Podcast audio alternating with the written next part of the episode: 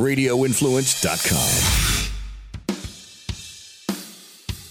This is the Valor Hour on Radio Influence. Your weekly glimpse inside all things Valor fights and a look at what's going on in the rest of the MMA community. Now, here's your host, Tim Loy. Welcome to the Valor Hour. I'm your host, Tim Loy, joined by a full cast of characters tonight as we get ready for Valor 63. It all goes down at the world famous Cotton Eye Joe this Friday night, September the 6th. And uh, we got two title fights on the line. It's going to be a good a good night of action. And as always, on Fight Week, we have picks panel. So that'll be our main segment tonight. Our picks panel will join us, and we will break down and preview uh, and get uh, predictions on all of the fights for Valor 63. We're also going to talk with Alex Lewandowski tonight. He's going to be taking on Stephen Tank Wilson Jr. Uh, for the middleweight strap this weekend. Last week we spoke with Tank. He uh, very colorful character, very uh, outspoken, and uh, you know he he had some harsh words there for Lewandowski, and uh, so we'll get Lewandowski's take on that tonight as well. And uh, of course, joining me here this evening we have my co-host Justin Watson. Justin, what's happening, my man? Not too much. Just kind of getting settled back in. Sucks being home from the beach. Yeah, you were down uh, on vacation. Were, were you down there uh, where the storm is coming? Yeah, it was actually supposed to make landfall um, at Vero Beach where we were at. Uh, but I guess it switched paths now. It's going to hit North Carolina or something. But um, it was a few days behind us anyway. We weren't we weren't really in the path of it. Nice, nice hopefully uh, got got the batteries recharged a little bit. You'll be judging, of course, this weekend Valor 63. Also joining me tonight, we've got Greg Hopkins. He's going to be on commentary for Flow Combat this weekend, getting ready for his own action as well. Greg, what's happening? I'm ready to be back. I'm ready to see some live fights right there next to the cage, and uh, I think we got a good, a real good September ahead of us, and it's starting tomorrow with those weigh-ins. Uh, I think that the uh, weigh-ins will see some action, but maybe possibly might need to have somebody stand. And Mark, maybe Mark can do that. yeah, us. right. It seems like the last few times, like Mark has been like not where he can intervene whenever we have uh, some altercations at the weigh-ins, and so hopefully tomorrow he's on point. Speaking of the devil, and here he is. Marky Four Fingers, Mark Laws is joining us as well, Cutman Extraordinaire, uh, on the promo trip down here in the Chattanooga with me this uh, this week. Mark, what's happening? It's fight week. What fights are y'all talking about, man? I break up er- everything that's ever happened to weigh-ins. Uh, right. Selective memory there. That's okay. uh, of course, uh, before we get into all of uh, our preview and our interview, we've got a little housekeeping, guys. Uh, we're going to clean up last week. It was UFC on ESPN Plus number 15 and uh, it was in China, and we didn't really have a lot to say about it last week, and we really don't have a whole lot to say about it this week. It was uh, a wee hours of the morning card. He had to be up at 3 a.m. to watch it, uh, 6 a.m. for the main card, and so I didn't see any of it.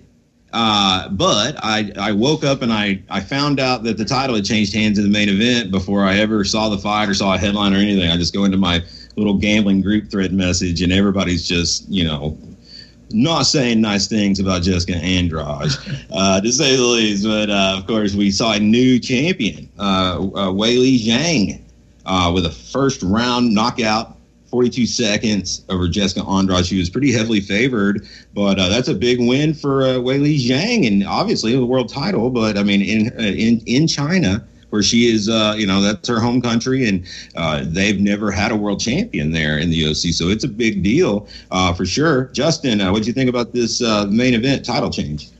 Man, it was kind of crazy. It's uh, same as you. I kind of woke up to getting alerts on my phone. Um, I kind of, you know, I, I picked uh, Zhang Weili on that one, um, but I definitely didn't think it was going to happen like that. Man, she uh, once she landed that shot and Andrade was hurt, she just started unloading with elbows and knees and um, got the finish. But uh, huge for huge for China and for the UFC, man. I mean that that opens a massive market. Like you said, they've never had a champion, but um, their their winningest fighter is uh, Li Jingliang. You know, is is the next biggest fighter from there. So um, that opens a market of you know 1.5 billion people. So um, a perfect perfect scenario for the for the UFC. I don't think they planned it that way. Uh, I think they just you know try to throw somebody in there, but um, best case scenario uh, came out in that one. Well, I'll tell you what. Uh, last week we jokingly said, "What if we just did Team China?" and I tell you what, uh, and and I really didn't like a lot of the Chinese fighters in this on this card, and I did terrible on it. I mean, my DraftKings lineup was sub 200 points. It was just uh, embarrassingly bad. But the Chinese contingent, I didn't think they had the better end of their fights. I thought that they were all you know, uphill, and they only lost one. They went uh, they went one, two, three, four. They went five and one. The only loss was uh, Yanan Wu, and there was an argument that she won. you know, so that was a split decision that was really close. Uh, but she missed weight, and uh, was so you know bad on her there. But yeah, uh, a big upset uh, that Sue Muder Jai uh, with a very dominant decision over Andre Soukhamthath. Probably would have bet my house on Soukhamthath. I, you know, and I had the ability to. Uh, so uh, we also saw uh, Zhang Liang Li, the Leech, as, we, as you mentioned, he uh, he got a win, uh, another upset with a knockout over uh, Elizeu Zaleski, who I really thought Zaleski would be a heavy favorite in that one, um, and and get the win. So you know, two big upsets in the main and the co-main event. Uh, Greg, overall thoughts on UFC China? I know you didn't get to see hardly any of it either. Um, no, I actually was up just looking over my football stat like statistics and I'm trying to look at all the like out, analyze all these numbers for this and one big on Thursday, one big on Friday, and I was like, you know what, I got some money to throw down, and I just went through the Chinese card and I threw down what I thought I was going to do. I'm going to start doing this new thing whenever you ask me what I think about it. Instead of me cussing and making a mockery of myself and my student, I'm just going to start going. Uh. Yeah. You start asking what I think. So you ask me about this whole card. Every time you come to me and on anything on this card, I'm going to go uh. Uh, because I lost way too much money on Jessica. And oh my God, talk about I've never felt. Uh, such a personal animosity towards somebody for losing. and uh, on purpose, man. bless her heart. What? They just do it on purpose. Yeah, I think she did on purpose. It's like you know, what Greg put down pretty much the whole barn on So this. right shit here. like yeah, she- I mean, she went into hostile territory there, into China. Yeah. Uh, you know, that was a definitely uh, a, a thing where you, you know, I you don't see that a lot. You know, the defending champion going on the road like that, and Well, but like you said, we jokingly said, "Let's take Team China" because Oh, we were we all crushed. China. We We were, but every time we say that, you know, Team says, you know, Team Team uh, Alpha, Alpha Male, we always say, "Let's let's take the home crowd. Yeah. Let's just see what the fuck will happen." Yeah. Let's see what will happen. You know what I'm saying? Every it. time we joke about it, It we joke about it, and then it happens. it happens. Let's take the bottom guy on the totem pole. Let's see if he wins. Boom. Mark Laws, your uh, your take on uh, this UFC China card, new champion in the uh, strawweight division. First off, I it's crazy that that she beat Andrade like that. I mean, the, she's 115 pounds and knocks her out. That just never happens. And how I'm kind of a conspiracy theory guy, but what's the chances the UFC wants to go to China and all the motherfuckers win? Come on, man. Convenient, right? But they're not even that good at MMA. Jesus, they just that one of the guys. No, but like it's just that you know, but for the most part, like we were talking about, you know, Chinese, you know, like the Asian culture, they don't really like cut weight, so they fight their natural way. But for that, I think they're better equipped to go a longer distance out into the deep waters. But and it's just crazy because that's the way I think about it. And I'm usually fi- uh, fading, you know, Asian fighters just because of that reason. But and it is. What Asians told you this? This is me.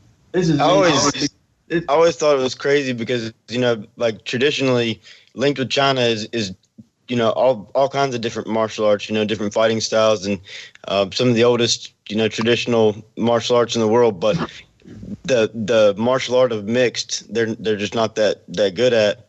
Um, but Big sport of their Yeah, yeah, because they, they, well, they're so disciplined on one particular martial art, and they might rule on that, but when you mix it together with something else, it just takes it out of the element. But obviously, they're coming on. They're coming up. Yeah, yeah, yeah. Yeah, they're, they're they're gaining definitely respect all coming around the world. Yeah. And don't forget how shallow that pool is, because you know, 20 years ago they couldn't even have female kids. So how deep is the female? Uh, Oh Cool. yeah, yeah. Congratulations, first Chinese-born, you know, world. she's the champion. last one on Earth. Oh yeah. All right, guys. Well, let's wrap up on our recap here. Moving on to what we've got going on this week. Aside from the Valor 63 card, we've got uh, some national MMA to cover. Uh, Bellator 226 goes down, and that is going to be Saturday uh, at 10 p.m. on DAZN. And uh, looks like a pretty big card. Uh, the uh, the heavyweight championship is on the line. Ryan Bader taking on Cheick Kongo. And then we also begin the uh, featherweight Grand Prix 145. So all the first round quarterfinals will be on the main card. Uh, so you got Daniel Straus, Derek Campos, Pat Curran, Adam Borics,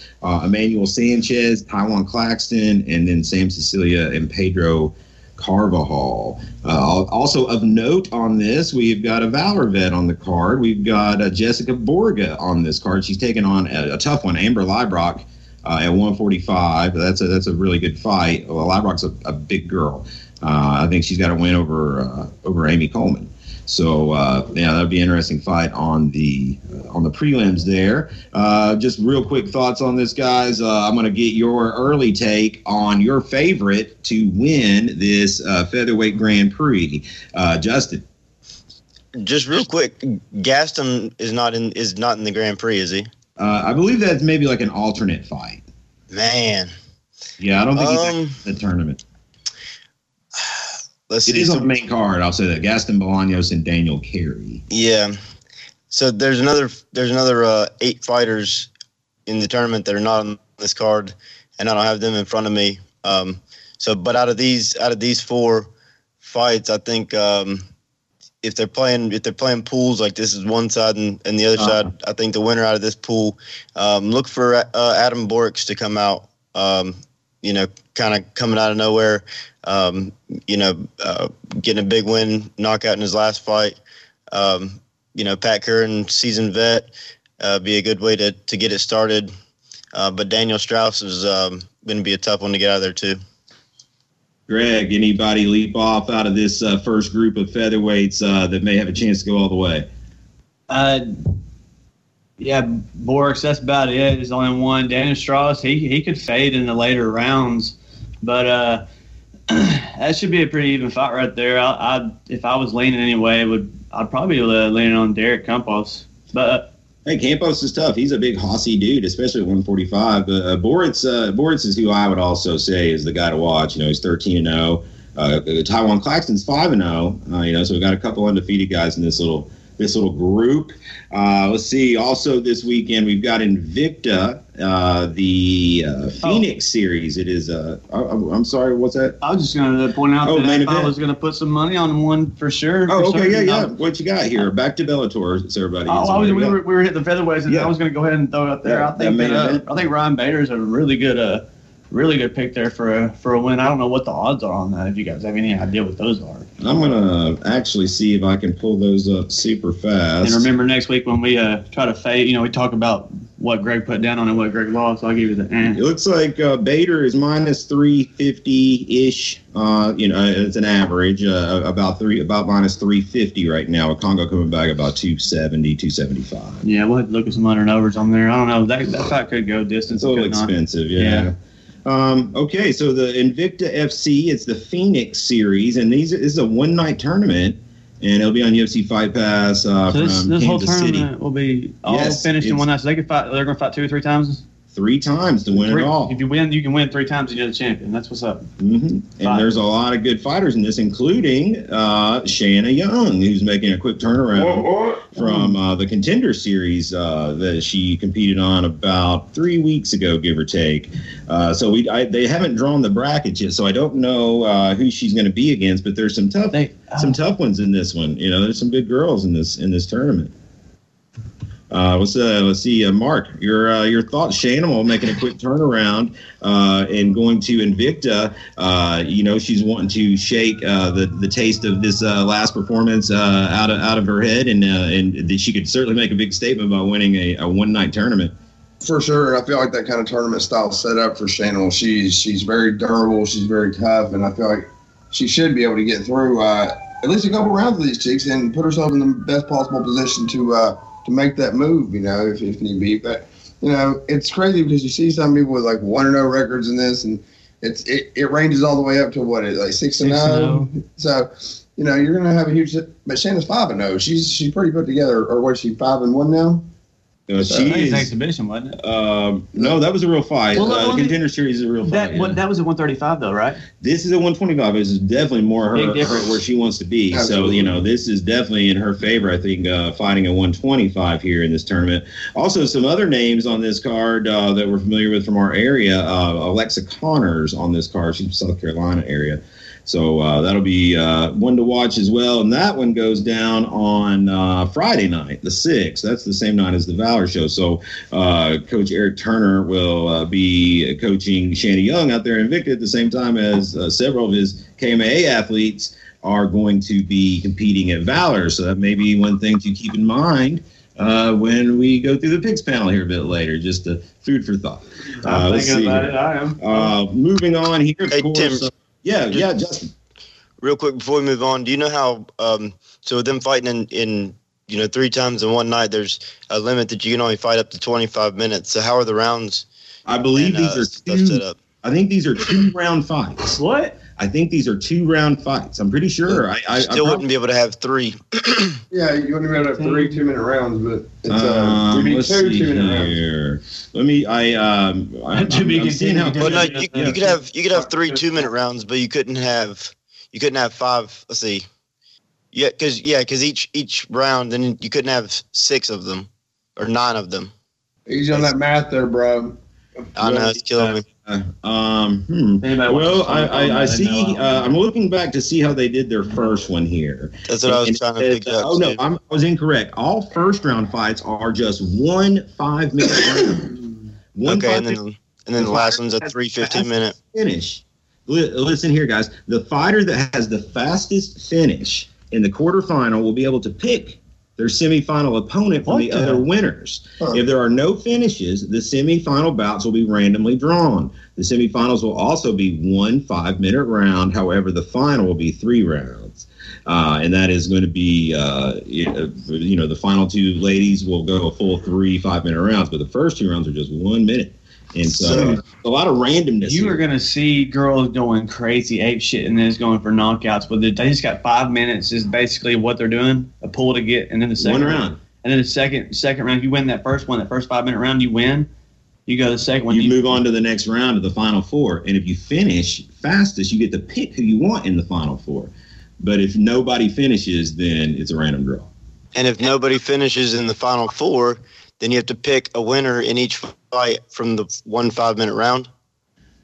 um in the final four uh the both winners are going to just be in the final So- Right, but if but if there's not a finish in that one round, then determining the winner comes down to who won that one round. yes it's, it would be a judge yeah the judges would the judges would just judge the one round So is there any way? So there is a way, honestly. You know, I, I can I get what Greg's selling here, but at the same time, uh, I can also see people kind of playing it safe. Look, I'm they get a takedown, they just hold on tight for they know one round, and they probably got it.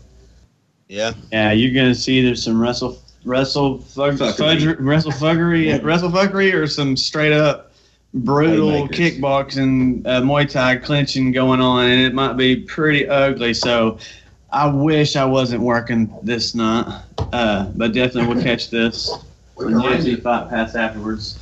Yeah, no doubt. Uh, I uh, I think that uh, move, we'll move on at this one to the UFC 242 card, and that's the big one this weekend, and it is uh, it's an afternoon card.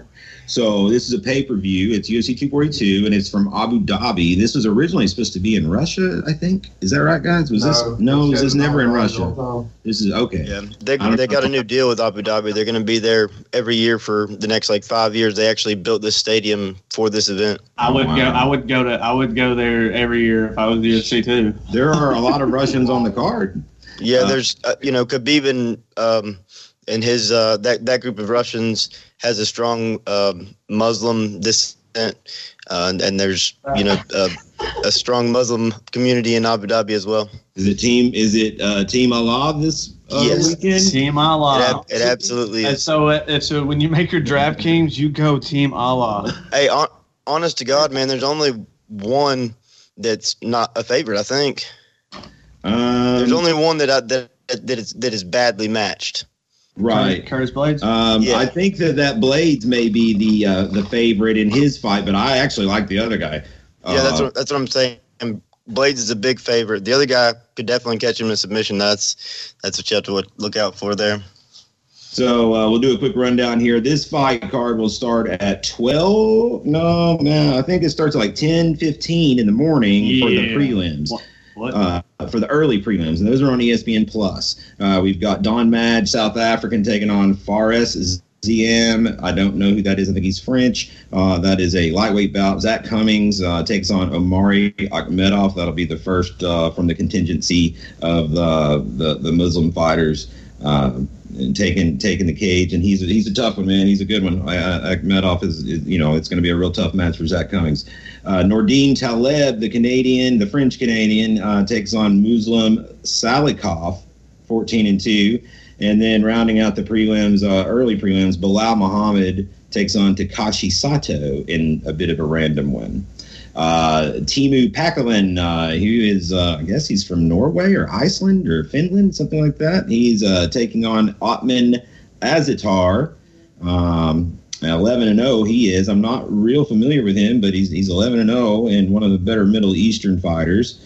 Uh, Sarah Moras, uh, five and five, uh, takes on Liana Jojua, who is uh, another Russian fighter that's seven and two.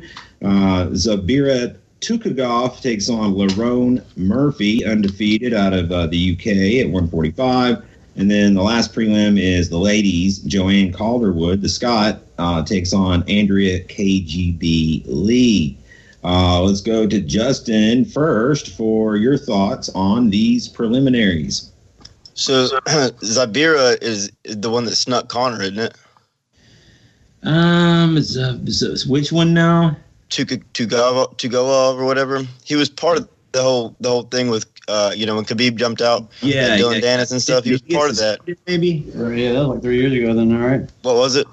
Uh, yeah, Zabir Zubaira Tukhugov. Yeah, that's the guy I see him. Yeah. Yeah, Zubaira. hmm So he has. He. I think he got suspended maybe after that. Did he? He did. They all did. I think this is this is actually all of them. This is their first fight back.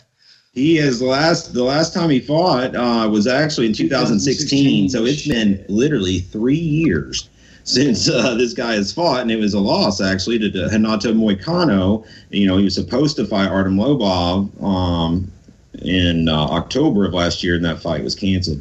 So yeah, the, I mean, I guess there could be some cage rust potentially at play here. I have no idea who Lerone Murphy is. He's eight and zero, and I don't imagine he is gonna have a real good shot at this thing. Uh, just Where do you are looking at it. where you? you know. I'm showing just like on the uh, you know like on the uh, Google lineup. I'm showing him as five and oh. zero. Five and zero. Um, I've got. I'm on. I'm just on Tapology here, so um, it could be that there's just some fights that are on here that maybe were like amateur or something, and they didn't list it right. But he's got all wins. But uh, you know, he's fought um, on car. He like he's a UK guy, and he's not fighting on like Cage Warriors and stuff. He's fighting on other cards that I've never heard of, like Evolution of Combat and Full Contact Contender. You know, so I don't know that he's going to have the pedigree to, to to to get this. That said, he's never lost. Looks like he was four or five and zero, and uh, as an amateur, so he's he's never lost a fight. We'll see. Uh, what Lerone Murphy brings uh, to the table. Greg, anything? Well, I'm sorry. Uh, anything else from you, Justin, on uh, on these prelims? Uh, did we get to Joanne Calderwood and Andrea Lee? Yeah, I, I that was the last. That's the headlining prelim. That was the last one I, I said. So yeah, we can throw it in. That one's that one's definitely a good one to watch. You know, Andrea Lee's on a big run, um, but Calderwood was you know right there in, in line for a title before her last fight. Um, you know, she she lost a, a pretty boring decision um, where she got ran away from the whole time. But uh, I think um, Joanne Calderwood is probably going to be the underdog. That one might be um, a good one to, to take the underdog money on there. Yeah, I can dig that too, man. I, I like that myself. Um, you know, and I think honestly, if you put all these these Muslim uh, guys, these Russian Muslim team guys, I mean, I, maybe you just put them all on a parlay, and you're probably going to look pretty good. If I could get At least if you at least did like two or three parlays, you know, split them up a couple Mhm. times, you'll at least hit one of them. Greg, your thoughts on the prelims here for UFC 242? Uh, I mean, I guess I'm still trying to look at the DraftKings lineup more than anything. I done wasted a lot too much money last week. That damn Chinese one, and this is going to be at ten. This is going to be at ten in the morning. I'll be up for this one definitely, you know. But no, I'm just gonna I'm just gonna pass on here, and I'll come back at you with a lineup for DraftKings here in a second. Moving on to the main card. This is pay per view. Um, and we'll see if you guys think this is pay per view worthy. We've got on the main card uh, Mairbek Taisumov, another one of these uh, Muslim guys, uh, lightweight bout against uh, uh, man, one of my guys. Man, this is a guy that I've made some money off of. Uh, CDF Carlos Diego Ferreira, fifteen and two, uh, Brazilian fighter. This is one of those. I mean, Taisumov's probably still going to freaking win, but like. Uh, CDF's always pretty freaking, you know, live, uh, especially as an underdog. Uh, Curtis Blaydes is the lone uh, favorite uh, amongst the opponents uh, of these this contingency, the the Russian team, the, the Muslim group. is he is a decent favorite, over two to one favorite over Shamil Abdurakhimov, and um, you know that's a fight that I actually like the underdog still in because uh, you know Curtis Blaydes is a you know showed you can you can put it on his chin, you can drop him, you know, and I think that this is going to be a you know a, a, t- a tough matchup for him. Uh, the feature bout: Islam Makhachev versus Davi Ramos or Davi Ramos, I guess. He is a really good uh, jiu-jitsu guy. This this would be a really good fight, actually. I think uh, that again Islam Makhachev is is the rightful favorite. But if it gets on the ground, then I think that Davi is going to be a live uh, submission threat the whole time, at least. Uh, Justin, any thoughts on the uh, the opening part of the pay per view? Yeah, um, you know, I think, like you said, um, Ramos is going to be, you know, threatening with submissions, but Makhachev, it's kind of his bread and butter. It's where he's going to want to be is on top of, of Ramos. Um, so I mean, if he can, you know, as long as he can stay there and, and stay out of some submissions, uh, I kind of expect him to ride out a decision. Um, but on the other hand, I, I, think you know that's kind of what Curtis Blaydes is, is going to come in there trying to do.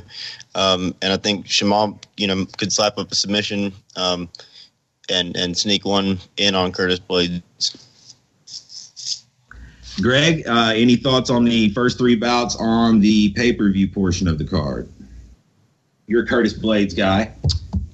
I'm I, I'm I, I can't pronounce any of these guys' names.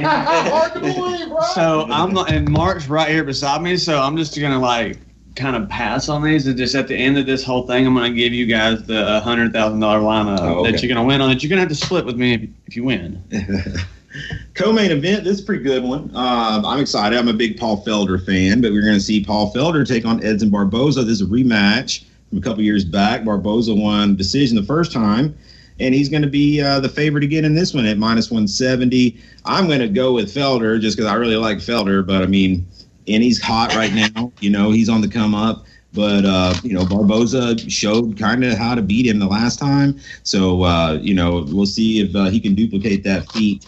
Uh, Justin, your thoughts on the co-main?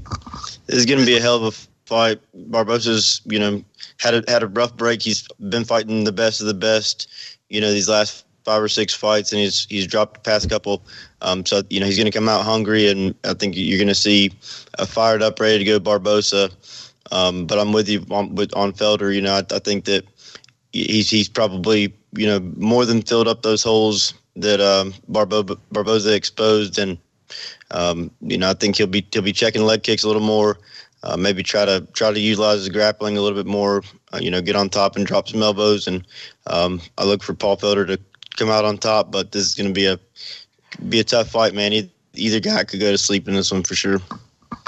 Greg, uh, Paul Felder, does he get it done in the rematch, or is it Edson Barboza? I think that after that horrible loss after Edson Barboza took, I think that he uh, he comes out fired up with a little bit of motivation and uh, you know under his ass a little bit of a little bit of want to is what he's going to come out here with. Maybe maybe also a little bit, but you know I also in in God I hate I hate contradicting myself right here. You also have fighters that get rocked like that and they become gun shy as well, and they become statues when they start throwing and then they you know get folded over a few times. Now that I said that, I'm kind of pissed off. But um, yeah, I was actually thinking heavily on uh Edson Barboza right here. but I don't know how heavy I would go on him at this point in time because of because of what he what had happened to him last time. But I'm saying he will be motivated. So I mean, I, I still gonna pick him regardless. Right here, that was my first instinct.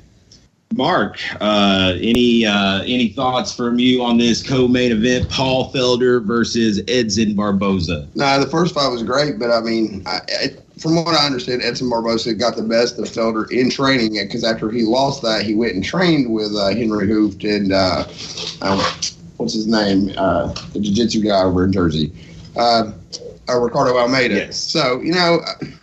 I feel like he's got the best of him in training, but Felder's a mean motherfucker, dude. I, the Irish Dragon probably puts a hurting on him, but I think Barboza probably gets him out of there. The uh, main event is going to be for the lightweight championship, five rounds. Khabib Nurmagomedov, twenty-seven and zero, takes on the, uh, the, the the Dustin Poirier, Dustin the Diamond Poirier, who is uh, fresh off of a win over Max Holloway. Uh, you know, and uh, he, he's going to be the challenger of the month for Khabib. Uh, for me personally, I until I see somebody, you know, figure out the riddle here and and and, and figure out a way to knock him off, I can't fade Khabib here. Uh, so I, that's who I'm riding with here. Uh, Justin, your take. This one's been kind of tough for me. You know, I think that the riddle's kind of been solved with Khabib. It's it's just about executing it and and executing it for long enough and, and being able to to keep the cardio going the whole time. Um, I think that that's probably going to be an issue um, in in this fight for sure. But I think Dustin Poirier's got the length in the boxing that, that he could potentially do it. And if if Khabib gets gets too much in his head about how good his striking is getting, and then he comes in there with somebody like Poirier and tries to tries to test that and forgets about his wrestling, we've seen that done a thousand times. That might be the, the fall of Khabib is that he thinks he's too good and and forgets what got him there. But he, you know, ultimately, you know, that's that's kind of what I keep hearing coming into this is that that it Khabib striking has gotten so much better, and that you know he can strike with these guys, and you know I don't think that's the case. Um, but I also think that that Poirier's primed to quit too, and if if if you know Khabib holds him down for a few rounds, I think Dustin starts looking for a way out. Mark, who gets this main event? Hmm. Khabib's not going to remain undefeated forever. Somebody's going to beat this motherfucker. I feel like instead of stepping your wrestling up to match his, I think you should be tripling down on the what the fuck got you here and being able to fucking throw them hands. Like I felt like if Conor McGregor would have felt like Conor McGregor fights, he would have got his ass out of there. But stupid game plans make stupid fucking fights. So I'm still taking Poirier. I think the fucking Eagle crashes this week. Greg. All right. I am a Khabib fan, and my girlfriend's got a boner for Khabib. so I want to know what the, the odds are for that fight right I'll there, tell you, and I'll I- tell you who I like the most in this fight. Khabib's like a three and a half to one favorite. Uh, yeah, yeah, definitely. That's very, that's pretty much spot on. Uh, well, no, it's higher now. Uh, now it looks like Khabib is anywhere from as as low as minus 400 and as high as as minus 500 at Bovada, uh, with a comeback on Poirier uh, at a, averaging around 350 ish. But if you, uh, there is uh, a couple sites that as high as uh, 373. Do you have an over and under on it right now, or is that up yet? There is a total.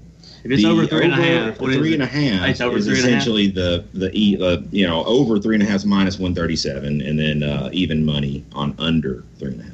God, but they got to make the fourth round. But then like the odds are kind of skewed in that uh, the fight goes to a decision, which is another full round and a half. Uh, that's plus one twenty five. I do not think it goes to a decision. Inside the distance is minus one sixty five. So I think 165 is is a safe bet because one of these guys I think is getting finished. Khabib, I think he's just too tough, man. I don't think I don't. I mean, like you were talking about his stand up game. Yeah, he doesn't have the hands that everybody's putting out there and broadcasting media. But there's the thing, he can take you down, and when he does get you down. He's just going to grind on you. You think you're going to get up. He's going to snatch your hand out from under you. You're going. You're like your base is going to get caught, and then you're going down, and you're going to just spend all this time working up. And he will not impose his will until he gets the better of you, and then he's going to start talking shit to try to fade you, and that's what he does. And I, I don't really like that. because I wish he caught shit before. Right. It makes it a little bit more exciting, you know. You know, because he's always so modest before the fight and everything, and then all of a sudden, when he gets you into submission, into where you're, you know, uh, you know where he's got you, it's Khabib time. And uh, but I think, you know what, this, damn though, minus. I think the under and inside the distance is pretty fair to say because something crazy is going to happen. It always does when Khabib fights. Uh, yeah, so we're taking inside the distance at 167 minus 167. Mhm. Yeah, put you 167 bucks down there to win you 100. Somebody's getting finished. Are you, do you have do you have um do you have the props up right now, Tim? Uh, yeah, I do. What's um does, do you have anything for Poirier in the first couple rounds? Uh, you can bet that Poirier wins in round one and get plus fourteen hundred. If you bet that he wins in round two, you get plus sixteen hundred. What is there an over and under for takedowns for Khabib? Because that's definitely going to happen. Or you, uh, or you can just bet that Poirier wins uh, inside the distance and you get him at plus four fifty. But that's, That's what I would already that's only a hundred more. Well, I mean, is Poirier going to win a fucking decision? I doubt it. No, they're gonna kill him. Hey, yeah, You have to remember where they're at. Like Yeah. you know, I don't know. I, th- I think there there might be some some things at play that we don't see. I don't know if if Poirier is is uh, going to be able to be bought or not, but that's that's always a possibility. But I think that if he's going to do it, he might do it in the first two. I would I wouldn't wouldn't be against putting 10, 15 bucks on, you know, minus sixteen hundred odds on him getting done in the second round. Yeah, no doubt, man. That, that that's super good. Play them both. Yeah. you play the first and the second. Uh, before we wrap this up, all right, I got Greg Hopkins special DraftKings. God, special, special DraftKings lineup. Fade or follow. Now, the, just because uh, you know we throw this out there, I mean, you could very well just fade this and do just as good potentially. If you fade mine, you'll usually do real well. He has got uh, looks like he's paying up all the way for Khabib. Uh, he's also spending up on uh, on the uh, let's see here, uh, Zubaira Tukhugov. That's who he's going to spend up on as well. And then he's got Omari Akhmedov, Don Madge, Joanne Calderwood, and goes low on Shamil Abdurakhimov. Um, I will say there are some underdogs I like here. Like Shamil Abdurakhimov is now plus 375. Y'all, yep, I'm in on that. Uh, and uh, I'll take a shot anyway. And then I also uh, could, I mean, it's tough, but like if I could get CDF, if I get uh, Carlos Diego Ferreira at plus 240, I'm taking it just again, pretty much against anybody. Um, He's All pretty right. cheap on Six, DraftKings. seven Seven, 7,200. Yeah, yeah, no doubt. Uh, so, yeah, that's a good. Yeah, I think that's a good play too. Uh, that's going to wrap up our UFC 242 preview, uh, and uh, it'll also end our time with Justin Watson here this evening. Justin, uh, thank you for joining us, and we will see you this weekend at Valor 63, my man. We will talk to you back on the podcast next week. Think you All right, man. I'll see y'all in a couple days. Bye, Justin. Later, bitch. All right. Bye, Daddy. All right. With that, it is now time to get to our special guest. We've got Alex Lewandowski on the line here as he gets ready to take on Stevean Tank Wilson Jr. for the vacant Valor Middleweight Championship. It's going down this Friday night at the world famous Cotton Eye Joe, Valor 63. Alex, how's it going? Pretty good, man. Good. Well, I appreciate you uh, taking a little bit of time out of your training schedule to talk to us. I know that uh, come this time tomorrow, you'll already be uh, weighed in, and uh, so I know right now you're probably in that in that weight cut. How's that going for you? Yeah, th- thank thank God for that weigh-in. Yeah, early weigh-ins is a popular thing. oh yeah. so uh, uh, you know you fought a lot of fights at 185 uh, you know is and uh, is this your first one? At, I'm, I'm sorry at 205 you fought a lot of 205 is this your first one at 185 or have you done it at 185 Yeah, I've done 185 and kickboxing a couple times. okay so And, it's uh, not it's not unknown territory for you. No, it's a little bit easier now. Most definitely. So, uh, you know, for our listeners that have not heard from you before, I think it's your first time joining us on the show. I always speak highly of your of your power and your uh, and your your chin and, and all that all that good stuff. You're striking. But uh, if you would just kind of give us a quick little bio, a little background on yourself, your your background uh, as far as uh, any kind of training goes in the past, and what's kind of brought you uh, to to the MMA world.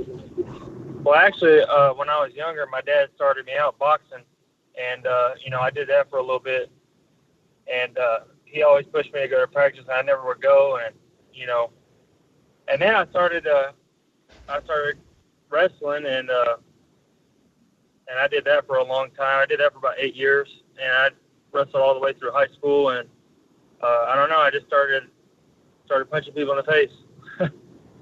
Yeah, you know that's uh, that's actually kind of uh, that's a surprise to me. So I, I didn't realize that you had the wrestling background because you know we, we always kind of peg you as a as a striker, you know. But uh, Well, it's interesting well, to hear you don't- got the wrestling.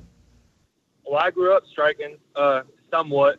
I never really did stick with it much, but um, you know, I've always been sort of athletic, so it, you know, it, it kind of come easy to me. Of course, I've got uh, Greg with me here. Greg, what you got for uh, for Alex tonight? Hey, Alex, uh, where did you where did you wrestle at? At Cott County, Oh, Cobb County. Okay. Well, I'm uh, I'm not trying to. I guess I'm gonna call myself the hot man for this fight right here because I don't want to throw say I'm throwing gas on the fire. But I didn't spark it Right. last week, but Tank did. Did you happen to listen to the podcast last week with Tank on there? yeah, I listened to it. You did listen to it. Well, I don't think I need to say any more about it. I was just gonna, you know, ask your opinion and get your thoughts on that. Uh, there ain't really much to say about it. I mean, I always, try to pick game opponents, so because I, you know, they don't back out or you know they're not scared or nothing, nothing like that. So, I, I mean, it's gonna be a good fight no matter what. I, I'm, you know, I'm coming to win. I, I don't care how I do it. I'm just coming to win and dominate. Well, you know, Tanks, he's got some really tough slams in here, but you got some wrestling that could counter that right there. You got some working your over and unders. But I, since you didn't bring it up, I think I recall Tank saying something about maybe taking your life in this fight. Uh, And that's really what I was thinking. I wanted to hear about from you. he, he, he better take it. I I love, ain't gonna love it. it I love it, man. Well, hey, one thing, you know, we're going to be uh, doing the the picks panel here a little bit later in the show, and so uh, you know, in my little breakdown, that I usually give a little, pre- you know, a little setup there uh, for the fights, and so you know, I'll say, you know, while I've got you on the line, you know, in my opinion, this is a really good fight because Yeah. you know, you represent a, a massive step up in competition for Tank compared to what he's seen up until this point, where you you know, you've been fighting some pretty tough guys. You know, that's it. You know, Right. Tank has been putting on like highlight reel performances. You know, but now he's going to have a really stiff test here. Uh, do you think that your uh, your experience versus you know stiffer competition up until this point will will serve you well? Uh, it definitely, it definitely plays, it definitely plays a factor, but I don't, I don't look at it like that. I, I look at it as one opponent at a time. So I just, you know, train as hard as I can and do all the things I need to to be ready for the next guy. So So of course you, you're training there at Newport Combat Club uh, with guys Right. like John Hall, you know, who we're very familiar with. Uh, talk about some of the training leading up to this. Who are, who are some of the guys that have been getting you ready uh, for for this big fight? Uh, well, John Hall pretty much trains us all.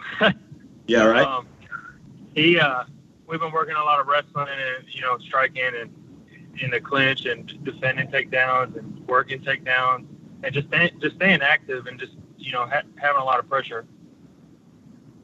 Yeah, most definitely, man. So of course uh, I've got one more thing from Greg here. Hey, uh, if um, I know you said you you don't look forward to any any kind of future opponent or anything, but so we're gonna stick Right. with just this one right here. Do you think you want to give us your outlook and your prediction on this fight since Tank gave us his last week? Um, it's, it's just going to be a war. That, that, that's all I'm saying. Uh, I mean, anywhere it goes, I'm going to be ready for it. That, that you know, that's why we put in two and a half, three, three months worth of camp. And Yeah. uh, I mean, I, I could see it going all three rounds, and I could see it going in the first round because you know, you know, he's got heavy hands, I got heavy hands, so. I mean, it's not just. I know it's not just his wrestling. You know that that's his. It's his attribute you know, I mean, he's explosive. So Oh yeah, exactly. I'm just I'm I'm excited for this fight. I was just trying to get some uh just pick your brain a little bit for the picks panel coming up here in a minute because you know they they're they're going to be listening in and uh, making their picks based off of us. You know, so I'm excited for this fight. Somebody's always got to go, brother. And uh, best of skills to you. thank you. Hey, one more thing. yeah, yeah, yeah. One, one more, one more thing. I think, I think the biggest problem he's gonna have is when he comes in and he finds something he ain't gonna like. Right. It- It's either gonna be, it's either gonna be an uppercut, or it's gonna be, you know, a sprawl, a, you know, another shot. It, that's the thing about experience. Like I said, I don't, I don't look about it, but that's that's one thing that, that I that I do have, and I'm, you know, it's just being in them situations.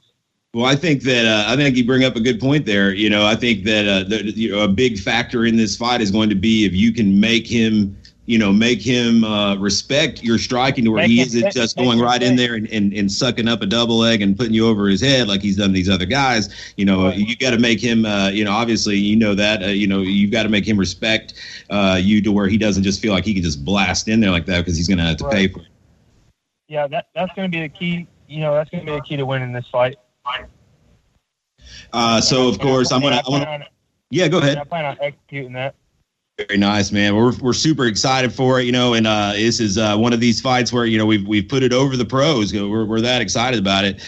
Uh, you'll be up at the at the end of the night, of course. I want to let you have uh, some time to uh, give some shout outs where they're due. Any sponsor love, training partners, uh, friends, family, anybody you want to uh, give some love to. I'll let you have it. Well, I ain't got no sponsors because we we're broke out here, but um, change that. We got to change that, man. we we uh I want to thank my mom, you know, first of all, and, and God, of course, for getting me getting me to this point. And uh, I want to thank my girlfriend for you know putting up with me the whole time I was cutting weight and training and not being able to see me a lot and stuff like that. And thank all my all my training partners that come down and help me get to this point. And uh, yeah, we'll you know see Friday night to see what happens. This has been Alex Lewandowski, undefeated middleweight prospect, getting ready to go for the strap, the middleweight championship for Valor, coming up on uh, Valor 63 this weekend at the world famous Cotton Eye Joe. Of course, if you can be there live, there's nothing like it. But if you can't, you can catch it live on Flow Combat. Thanks so much for the time, Alex. We appreciate it, and best of skills to you. We'll see you here uh, here real soon, here in the next day. all right, appreciate y'all. Thank you. All right, it's time now for our main segment of the program. It is the Valor 63 Picks Panel uh, Preview and Prediction segment. We have got our uh, expert prognosticators joining us as always, and uh, we are in uh, competition, mid-season competition here. Uh, Greg Hopkins in the lead going into this show, uh, our defending champion from last year. I hear Billy Swanson's about to jump back into this thing next uh, next time. So he, he, he won a, he won a season too. So uh, I actually think uh, well we have two defending champions here. Greg comes into this week 24 and three. Mark three behind him at 21 and six, and Hobbs is five behind at 19 and eight. So uh, of course we've got fights this week, and we still got the Saudi card uh, that will count towards this quarter. So anything can happen here, and uh, we're gonna dive right in. Of course, uh, we have an 11 bout card this weekend. We had a lot of changes on this one at the last minute, man. It was. Uh, just lots of fights falling off, and you know how it be. So we uh, are still, you know, pumped because we've got two really good fights. I think at the top, especially with those title fights. We'll get into all that Some now. shenanigans also, Tim. I Oh, think the some shenanigans Yeah, yeah, we're going to talk about the. We're going to go into details on the shenanigans as they arise in each fight, and uh, that way we can uh, make sure everybody is uh, is aware of, of, of the fuckery. Speaking of shenanigans, I want to go ahead and get this straight right now because I feel like every time I pick, I pick first, and people just kind of tail off of what I pick. Mark, Jeff, anybody that I pick first. Anyways, so I'm gonna see. I got a list, and uh, so I'm getting. I need a list. I'm gonna make a list to see who goes first. Are we gonna go in order this time? We will we will start with uh, we will start with the Me. first place uh, person, and then we'll it'll go we'll go uh, Greg, Mark, Hobbs, and then uh, then we will keep it in that order, but then we'll rotate. It'd be like the next round would be Mark, Hobbs, Greg. Then the next one will be Hobbs, Greg, Mark, Mark, Hobbs, Greg, and then the last then it'll go Hobbs, Greg, Mark, and then we'll that'll be the Greg, rotation. Mark. I love it. I'm following it. I got it right here. Okay. Let's get started then. We don't have any kickboxing. Uh, oddly enough, there's no kickboxing on this one, but we do have Oh, a yeah. juniors pankration match, which we we had one of those uh, a couple months ago. Blake Randall and Zach uh, Hammock tore the house down. It was awesome. So this is essentially like juniors MMA for underage, but with limited rules. They can't ground and pound um, on the ground uh, or uh, to the head. Uh, so so uh, once you go to the ground, it's more submission based uh, tool, you know, and it's standing. It is uh, kickboxing. This will be at 160 pounds, and uh, we have Evan Ledford. Now, I'll say both of these guys are making their debut in this uh, rule set. So, uh, Evan Ledford is uh, going to be uh, our first fighter. He comes out of the No Mercy MMA Goon Squad group in Union, South Carolina. He'll have several teammates on this card, uh, trained by Bradley Pruitt there. Uh, he is, I believe, he is 15. I think he's 15 years old, and he uh, he's had a couple of kickboxing matches. He's going to be taking on a debut in everything named Zeke Shaw, who is 16 years old, and he trains with the Wolves Den martial arts group in Madisonville, Tennessee, who has brought us uh, Zach Garner and CJ Talent so far.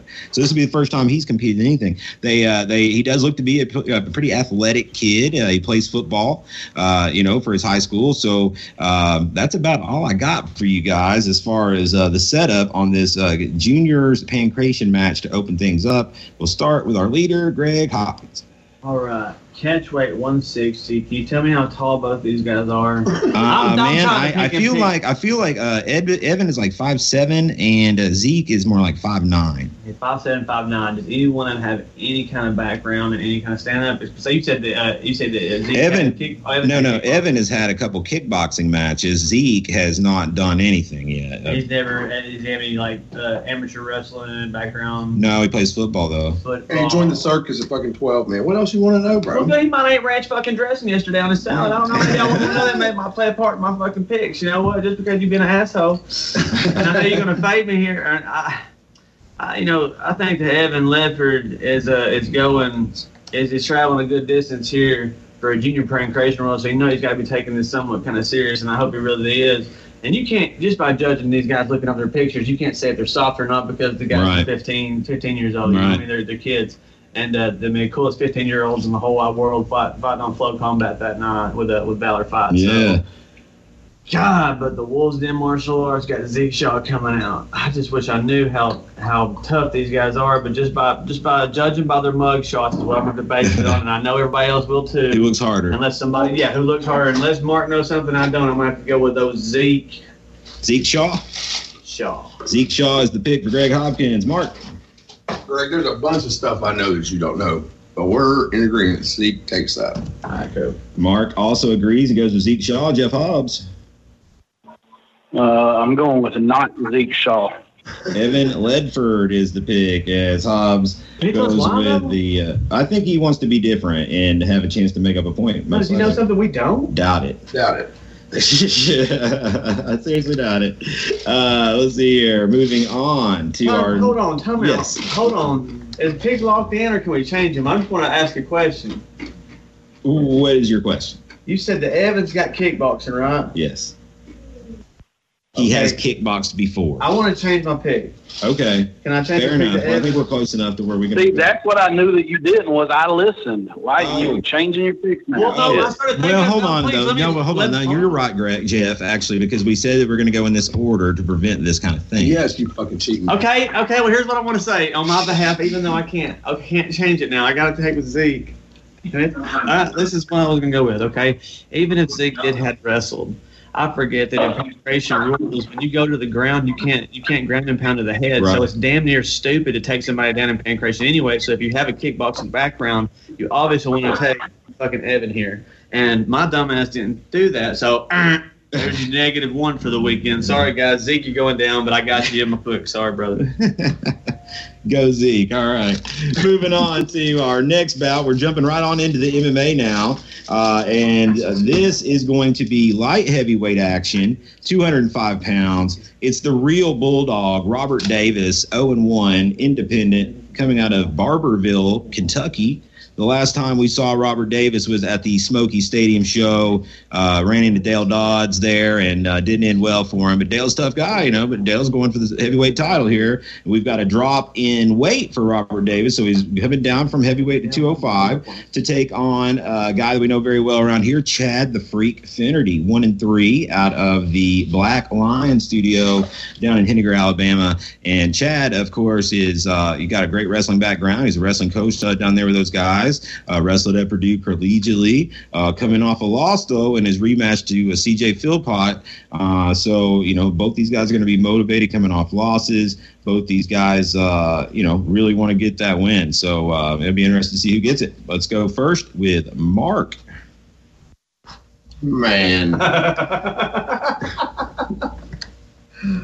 Let's see here. Here, I feel like Chad Finnerty is going to get this done.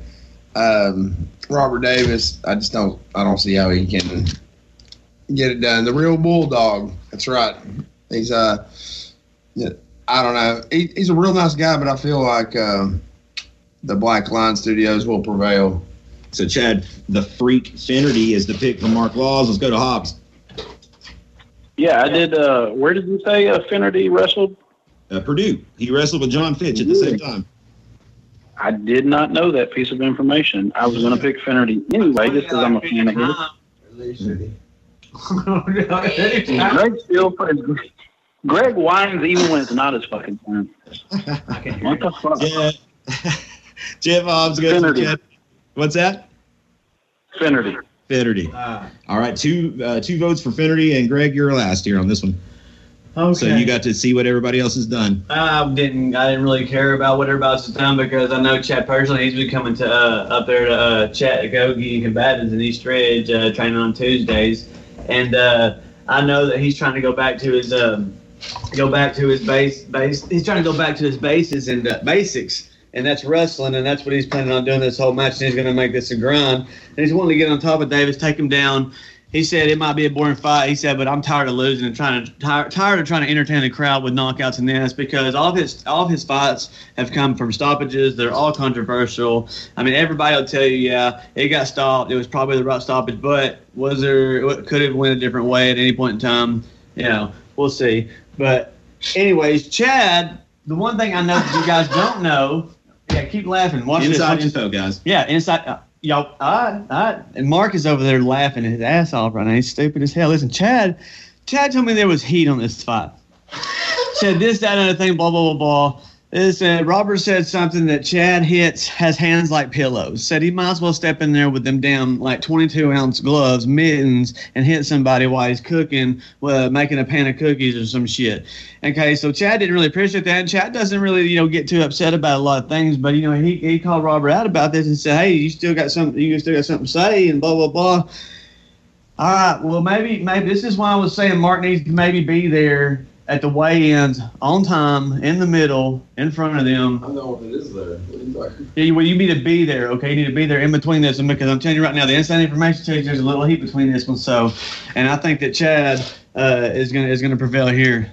So three votes, all three. It's clean sweep. If, if, if Robert Davis gets it done, we will owe him an interview next week. Yeah. Uh, let's see here. Moving on to our next bout is going to be lightweights. This is a late replacement one.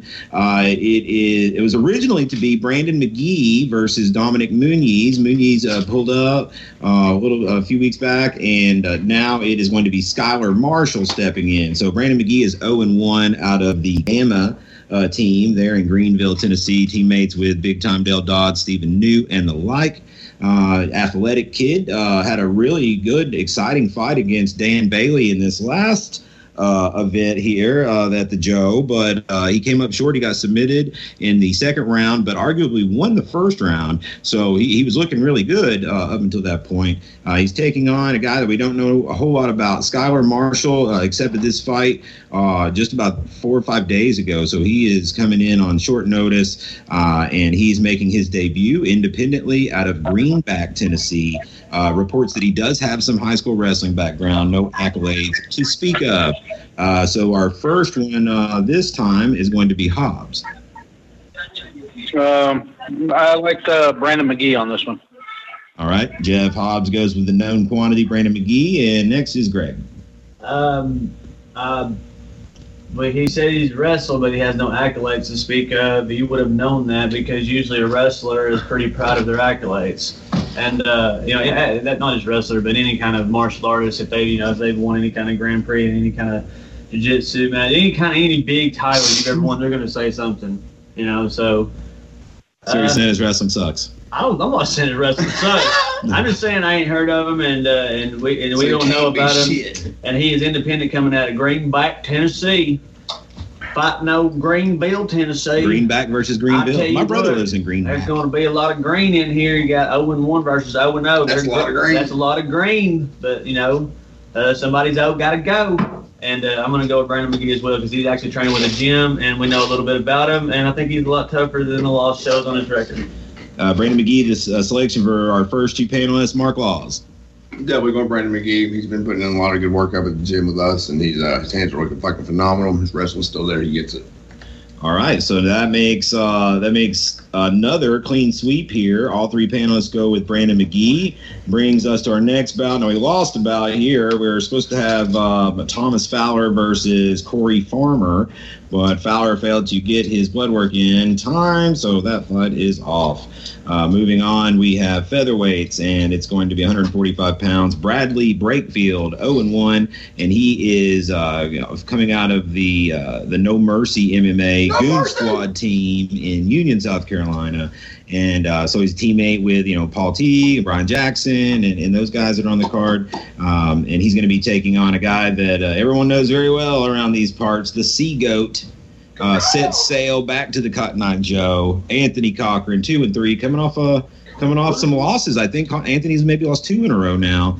Uh, is it three? Uh, he's lost a few in a row. I think it's two. I think he was two and one. And he's lost his last two. So you know he's gonna be hungry for a win. Uh, you know he's, he's gonna be coming out there very very uh, intent on uh, getting that those losses uh, out of his uh, out of his mouth. So uh, will be interesting to see if he's a little more. You know he's obviously a great character. Uh, you know the, the whole regale and the the, the costume and the, the music and all that. I wonder if we see a little more dialed in, focused like uh, Anthony Cochran, or if it'll be uh, you know the the joking, jovial business as usual uh, against the guy coming in to try to upset the apple cart in Bradley Breakfield. Uh, Greg, you will be first. I got a question about Bradley Breakfield. I want to know who his loss was against. Can we look that up? Uh, I can have our- that fairly Of quickly. our uh, Google team there. Yeah, our, we have got a uh, research team here that on is the, on the on the cast se- second to none here. But Uh, Brad, Bradley Breakfield uh, looks like he made his debut this year. Uh, earlier in the year, it was uh, in May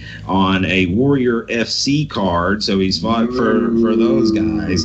Uh, he lost to a Dalton Goins in the first round by two minutes and I'm saying two minutes and twenty seconds. A, a KO uh, Oh. loss. Um, Yeah, to well. Dalton Goins, who I don't even know Dalton what kind Goins of what is. kind of loss? Like, did it say what kind of KO? Like a TKO or KO? It says it says it says it, it says it was K, Well, I- I it just says we KO got. TKO. So I don't know, man. It's ground and pound usually. He probably got ground and pounded though. Well, I, I think that uh, Anthony Cochran probably came up for a breath of uh, blah, blah, breath of fresh air, you know. So I think that uh, Anthony Cochran uh, comes to the 500 in right here, and uh, probably It's your not even his turn. What the fuck? It? Uh, it, it it is it is. Uh, you went first on that one, and now we're back around to the. This is the fourth fight, so we'll start back over with our rotation. yeah, dumbass. This motherfucker has talked since we started, man. I can't even He is tell. he is he is he is rambling tonight, isn't he? We're gonna have to put shut the put fuck up. muzzle Some on. bitch is on something, man. He's on crank or something. Jeff. Jeff, can you please excuse me? It was my turn to pick. Jesus Christ. Jeff, I'm sitting right beside him. He sounds like a fucking female. He's over here talking. So You talk through you, you talk through your pick. You talk through everybody's picks. Let me talk for Mark this time. So you know, Mark really likes this guy for this. or- God God damn, dude. You know Chill what? out, Greg. I'll tell you what. I'll tell you what. No, quit telling us what. That's what the fuck we're saying. Quit telling us what. You want my pick or you want me to shut the fuck We up? want you to shut the fuck the up. Sea Goat. All right, got me. Go. Sea Goat Anthony Cochran is the pick for Greg Hopkins. Mark Laws. Fuck you guys. Fucking Sea Goat and Greg fucking sucks. by Anthony Cochran This is is, your second uh, uh, pick as well for Mark, and that leaves Jeff Hobbs. Hey, watch how quick this is. See go. Thank you. Okay, Anthony Cochran. All right. So that's three fights in a row that we've got a unanimous panel. Uh, at this point, we'll move on to the two pro bouts, and uh, this one here is interesting. We've got uh, two pro welterweight bouts here. First one's going to be uh, uh, both fights will be 170 pounds, but the first one will be uh, the Ninja Turtle himself, Paul T. We talked to him last week. Uh, and he's going to be taking this is his pro debut, uh, and he's going to be taking on Billy Two Tone Combs, guy we've seen many many times. Billy is 0 and 5 uh, coming into this one, and uh, looking for that first pro win. You know, he's he's he's hungry for it. He's fought a really tough uh, lineup of uh, of opposition here, and so Paul Teague is al- is also looking for uh, for his first pro win and his pro debut, obviously. So you know he wants to start his career off right. Uh, this is a it, it's a very interesting fight here because you've got uh, you know Paul was, I, is listed two and five as an amateur, so Billy's amateur record w- is actually better than Paul's amateur record. Uh, but now that Paul is taking the pro leap, he gets to reset his record. You know, so he's got a better record than Billy now. So we'll see. Uh, you know, both these guys are going to be uh, uh, wins going to mean a lot for either guy. Um, and so uh, let's see. Uh, we'll start with Mark on this one. Yes, yes, yes, yes. Mark's torn on this. Man, I have mixed feelings on this because I spend. Well, I didn't really quite set that up as good as I should. I'm sorry, Mark. I, I. I should say late. that I should say Paul Teague is out of the Goon Squad, No Mercy MMA uh, group out of Union, South Carolina. Billy Combs independently out of Mountain City, Tennessee. Uh, and Paul's a character. You know, he comes out wearing the crazy clown mask, and like he, I, he, he, he, he reminds me of like. Uh, David Koresh is what I usually say is my my my closest like you know kind of just a uh, hmm, like a kind of murdery kind of guy, but he embraces it. So yeah, I'm- I don't even feel bad talking about him like this because he likes it. Uh, okay, here we go. Let's move on. Mark, you're up. Man, I'm gonna slap Greg here a minute. Sort of Christ. Um, just to piss Billy off, I'm gonna pick Paul Teague because I need Billy to be as motivated as possible. If he doesn't win, he's not fucking riding home with me. Ooh. So there's just some motherfucking incentive right there. Um, upon this, I do want to go ahead and and preface that I have had tried to have Billy in the gym as much as possible. He just doesn't see it the same way as me. So that being said, I hope they both win. Mark picks Paul Teague. Uh, Jeff Hobbs. Uh, I'm going to have to go with uh, T as well. I mean, until Billy shows me something, man, and puts down the cigarettes and and uh, you know, I just can't uh, can't ride with him yet. So Paul Teague is the pick of Jeff Hobbs, and that brings us finally to Greg Hopkins. Here's the thing, and I get to talk because it's my turn. You did. And I had my hand up the whole time, and I was begging Mark to let me say something. I'm It's gonna just smother him with a bag here. And here's the thing, Mark wanted to go last on this because he had a, he had a little bit of inside information on this fight, but he didn't really get to talk about it. And I know that's how it was going down. But since the way it fell, and I was sitting there counting up and how it was going to fall, Mark had to go first. He wanted to go last on that one, but he didn't get to. So, anyways, Paul Teague has grew like three three feet since the last time I seen him three years ago. He's gotten a lot bigger. I'm sure he's going to be shredded up for this fight. And he's going to be ready to go against. Uh, I think that Billy Combs is going to try to come with a haymaker, but like you said, he hasn't been in the uh, in the in the gym, so. Uh, that haymaker better come in the first minute, uh, which is capable, capable of happening. Possible. Uh, it's yeah, he's capable of it, and it's possible it could happen. I mean, if I was going to take an under or over, I'd go under one and a half in this fight. I would too. But Yeah. I think, yeah, I mean, I think that I think, I mean, so I mean, this is really a a yin yang match. One, it's going to go one way or the other. It's not maybe it's one side you think, but the only reason I'm thinking Paul Teague is because of the uh, is the tank factor, and uh, uh, I don't think he's got the gas tank on him. I think I think that Paul Teague's going to ninja turtle his way out of some stuff and run from him for a little bit, then go for the takedown. Uh, Paul Teague, let's do. it. All right, so uh, all three panelists take Paul Teague, fade Billy Combs here. Now Paul has got some. He, he's got the spinning back fist finish uh, that he has kind of hung his hat on for his amateur career. He's got a pretty awesome uh, spinning back fist finish that I'm guessing we may see that uncorked here against Billy. We'll see. One thing with Bi- Billy's got. Can we all can we all agree though, Tim, that if if Billy wins this fight, Greg, myself, and Mark, we got his drinks the whole rest of the night after his fight. We'll get it. If Might as well Billy drink wins, we got you, Billy. Greg uh, is leaving. He's got shit to do. so it's just Hobbs buying Billy's Yeah, drinks. it Hobbs, sounds like. Yeah. What a bunch of assholes. Yeah, right. I still feel safe, but yeah. Yeah. uh, okay, man. So let's move on to our other pro fight. This is another welterweight bout, 170 pounds. We've got Caleb Miller, uh, who is 1 and 0 out of KMAA. And so this is going to be his second pro fight, undefeated as an amateur as well, 5 and 0. I think maybe even six and zero, um, and he's taking on uh, the pro debuting Brian Stonehands Jackson, and uh, Jackson comes out of the No Mercy MMA Goon Squad Group, Union, South Carolina, by way of Michigan. I think he's from Detroit originally. Uh, he has done bare knuckle boxing. He's done uh, regular pro boxing. He is three and eight professional boxer, um, but making his MMA debut. He did have a few MMA amateur fights. I want to say he was one and two or one and three amateur MMA. So you know you've got a pro boxer here. It's obvious what he's going to want to do. He's an athletic guy. He, he was uh, he was very confident when we we faced these guys off in the cage um, at the last show. He's so he's he's he's going to bring it. You know, Caleb obviously very confident, very well rounded. Uh, the one maybe caveat here is that this fight is at 170 pounds. Caleb is generally a 155 pound fighter, but he he said when we talked to him last week, you know that this uh, you know fighting at 170, he feels strong and he feels uh, you know at his full uh, you know potential to you know uh, go out there and, and physically perform. So uh, excited for this one. Uh, I said they, these guys are, uh, you know playing it up, John John John each other a little bit. So I think we're gonna get another good face off here most likely um, as well. It'll be Jeff Hobbs to go first. Let me just say as well, though, I tried to get them to fall for it. I'm not even going to be there Friday night, so um, I'm not going to be able to buy Billy's drinks in myself. Um, That's hilarious. man, you're right. They were calling it up, and they were they were playing it up for the crowd, but you know, I still don't think we've. Uh, um, uh, I don't think. I don't even know how to say this. I, I mean, I don't think we're seeing the toughest competition out there yet for Caleb. Uh, so I'm going to still go with Caleb, you know, on this fight. I hope they put on a show for the crowd, and I hope, you know, this other guy can back up, uh, you know, the way he came into Valor and, and talked uh, a big game. I hope he can back it up because it's going to mean a, a great fight for the crowd. But, um, you know, I'm, st- I'm still waiting to see that, that big fight for, for Caleb Miller. Um, and until then, I, I got to keep riding with Caleb. Caleb Train is uh, what Jeff Hobbs is on right now, and he's uh, going to open us up with a pick for him. Man, we've had a lot of like unanimous picks here so far. Let's see, Greg, you're up here next uh, to pick this one.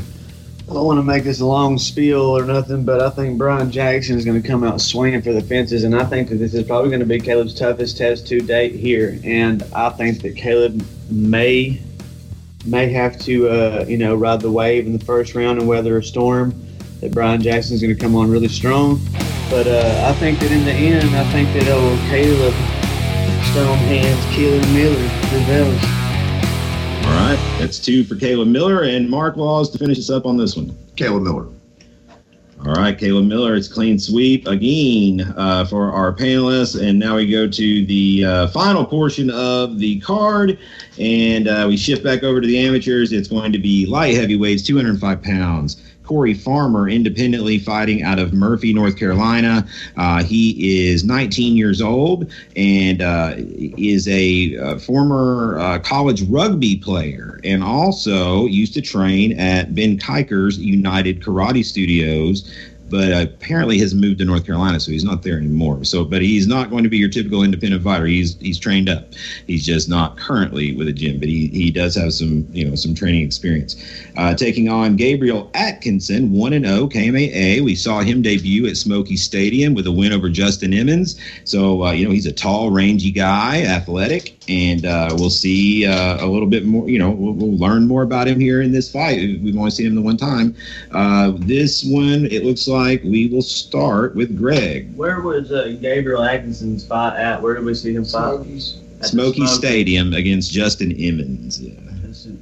Justin Emmons. How did that end? Um, it was a close first round, and then in the second round, um, uh, Gabriel hit him, and at the same time, he uh, the other guy's foot kind of slipped on one of the pieces of vinyl uh, sticker in the Uh-huh. cage, and it, and he went out from underneath him, and they waved it off. So uh, it was good up until that point, uh, you know. But uh, they they pulled those vinyl stickers up at, after yeah, I that. remember that. Yeah, and John Hall broke, well, twisted his toe up on that. Not because of that. Okay, sorry. Uh, uh, Corey Farmer trained at Ben Cockers. Uh, how old is this kid, Corey? He is 19 years old, 19. uh, college rugby player. College rugby player. I'm Murphy, North Carolina. I'm gonna have to go with the Knoxville native here, Gabriel Atkinson. Okay. Gabriel Atkinson is the play for Greg, and Mark, you're up.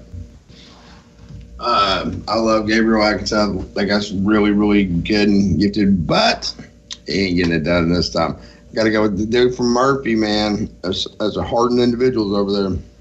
So that is going to be Corey Farmer, the pick for Mark. We finally got somebody uh, with a differentiating pick here, and let's go to Jeff Hobbs to uh, break the tie. yeah, well, I am impressed, and I do like the uh, the college rugby aspect because those are, those are some tough ass dudes. I'm going uh, with uh, Gabriel as well. All right, so it's uh, two for Gabriel Atkinson, Mark the dissenter with Farmer. That could make a difference here in our standings, actually. Uh, moving on to our next bout, it is going to be a lightweight rematch, 155 pounds. Allen Miller, uh, he is three and two, coming out of Ian Lawler's Adversity Training Center. Uh, I think it used to be named that. I think now it's called Somerset Martial Arts. Uh, anyway, they're in Somerset, Kentucky, and Allen is going to be rematching Parker the Viking Wadman, two and one out of KMAA, and uh, these guys fought um, fight before last for each of them. It was a, uh decision win for Wadman, uh, but Miller in his camp was very adamant that they they feel like they can win this fight. They, to relive that fight, essentially, Wadman uh, showed very good wrestling, takedowns, and was able to dominate the position in the rounds but wasn't doing a whole lot of damage from what I recall. And Miller was work, very active in working from the bottom to try to at least do damage. So uh, this is a fight. That fight also, I think, was at 160. Now they'll be doing 155, which is, uh, I don't know if that'll make a difference or not.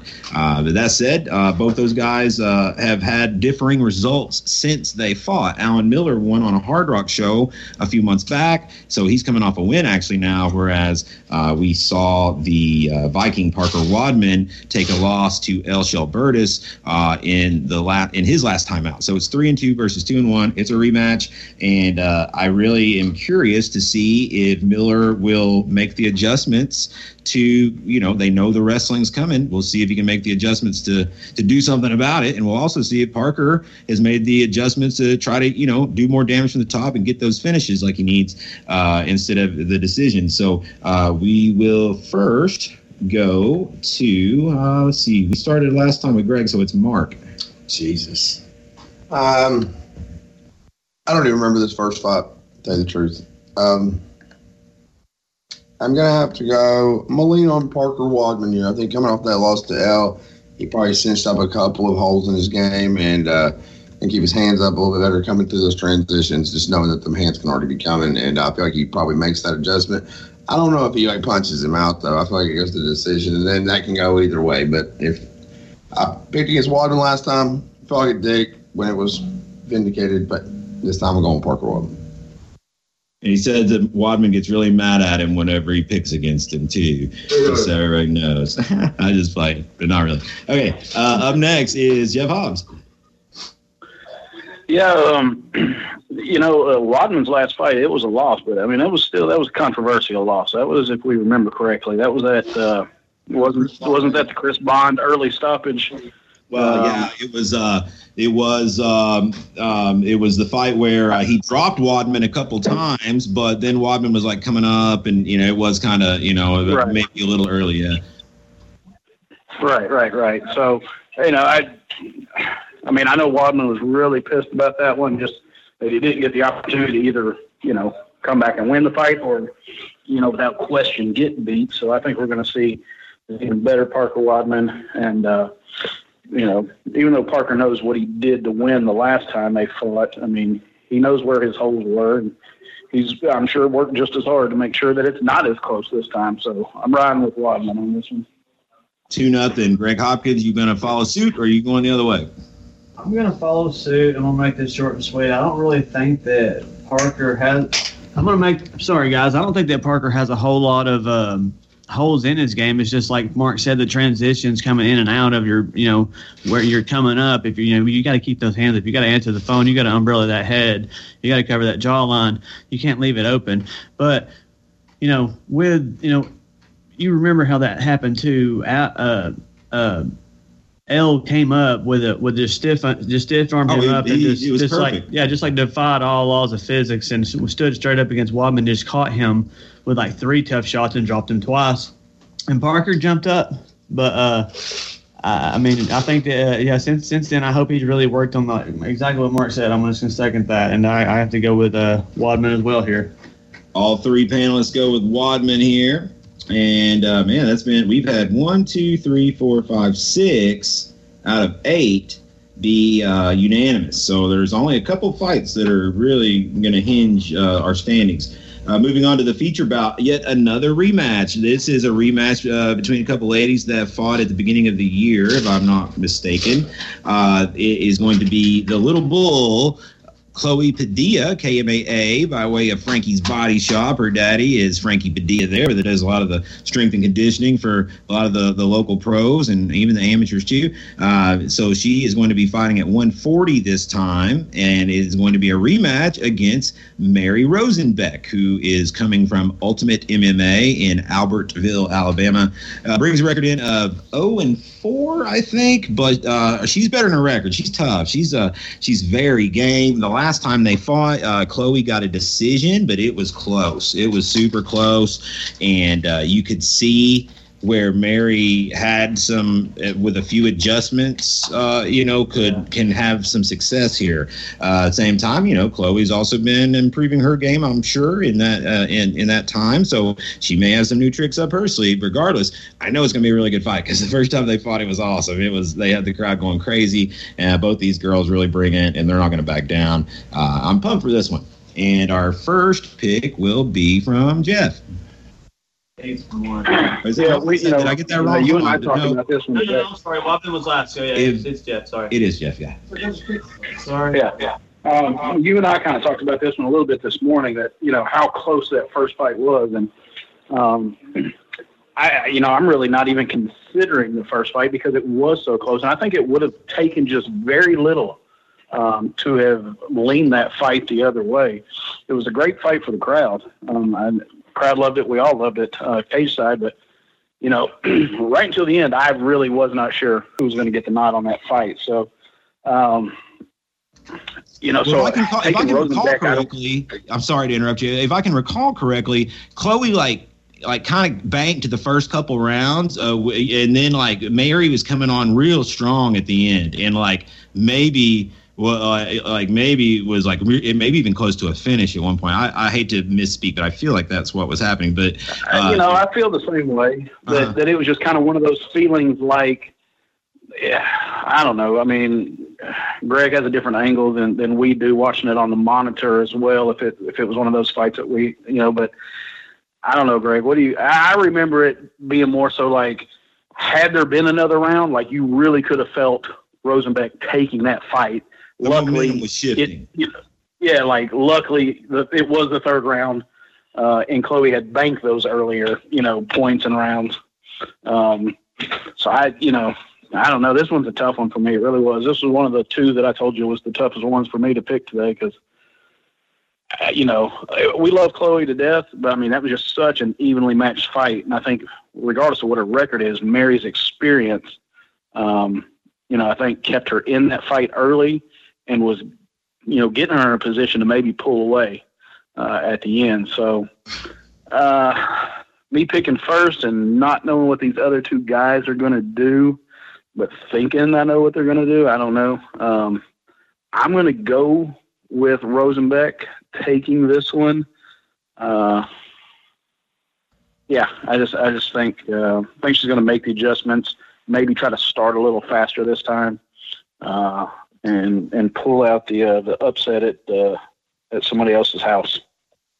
Mary Rosenbeck is the pick for Jeff Hobbs. He picks her to even the score uh, with these two ladies. Greg, you are up next. You know what? Before Jeff came on the board and picked Rosenbeck, that was my choice. But since I'm ahead in the picks, and I know who Mark's going to choose, because I also think the exact same thing. I think that Rosenbeck is in there, uh, fixing mistakes, fixing this, working on her hip adjustment, on her judo, working on this, working on that, on her hip control, underhooks, blah, blah, blah, this and that. But guess what? Chloe was still new to the game. You know, she'd been training for a while, but she was still new to the game, and that was her that was her first fight. So, you know, you got to think she's been training with you know with fighters now, and you know, we may she may have you know if she's not all caught up in the whole aspect of you know because she's been doing the interviews, she's been doing a little bit of uh, commentary, and uh, I know she likes to train uh, you know weightlifting a lot more you know more so because she used to do the uh, bikini contest and the, don't know what, what do they call it Uh, the, the physique fitness, fit- uh, fitness yeah, physique yeah. contest and uh, but I think now she's uh, you know really directed her you know her mindset towards MMA com, you know completely. So I think that you're going to see a better Chloe come out of here too. So I got to go. Got to go with the girl Chloe. Chloe Padilla makes it one to one here, and Mark, you will be the tiebreaker. Oh, this makes it really easy for me because, well, I'm on here for one thing, and that's to kick Greg's fucking ass. What about that I'm going Rosenbeck. Rosenbeck is the pick for Mark, so we get some differentiation here. Uh, that I think right now we're looking at about there's three fights that are going to be the difference makers. We'll see if we get any more here in these last two co-main event. First of two title fights.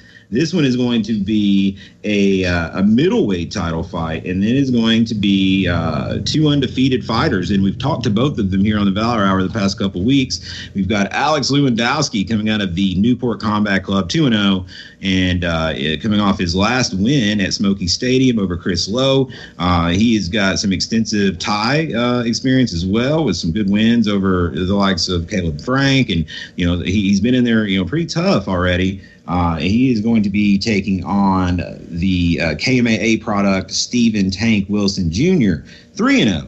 And this guy has been uh, making a statement uh, coming out here and you know make just hellacious slams, just you know uh, earth shattering slams. You know he he's knocking guys out with slams and, and fucking them up, man. And he's very explosive. He's very charismatic. You know he's got a wild fan base. He is uh, he's going to be uh, a handful for anybody just because of his, explosion. But uh, this is a good step up in competition, in my opinion, versus Alex Lewandowski, uh, comparably speaking, to, to his opposition to date. So it'll be a good uh, a good barometer, I think, uh, to see where Tank stands uh, when he steps up in competition. Lewandowski, uh, we talked to him earlier today on the podcast, and he filled us in. He's got eight years of wrestling experience, which I wasn't aware of because if you watch Lewandowski fight, you, you usually see him in a in a bang fest. You know, he's out there throwing. He hits hard, and he's got a good chin. And uh, so to know he's got that wrestling to fall back on potentially, I don't know if it's going to be able to match Tank's you know, crazy athleticism and slams, but you know, Lewandowski could make him pay on those entries and, and uh, maybe neutralize that a little bit if he can get some respect early. I think so. Uh, really excited for this one. The winner will be the first ever VFC middleweight champion. And uh, Greg, you're up. Well, we were talking. We were talking with Lewandowski earlier, right? What was his name again? Yeah, exactly. Lewandowski? Yeah.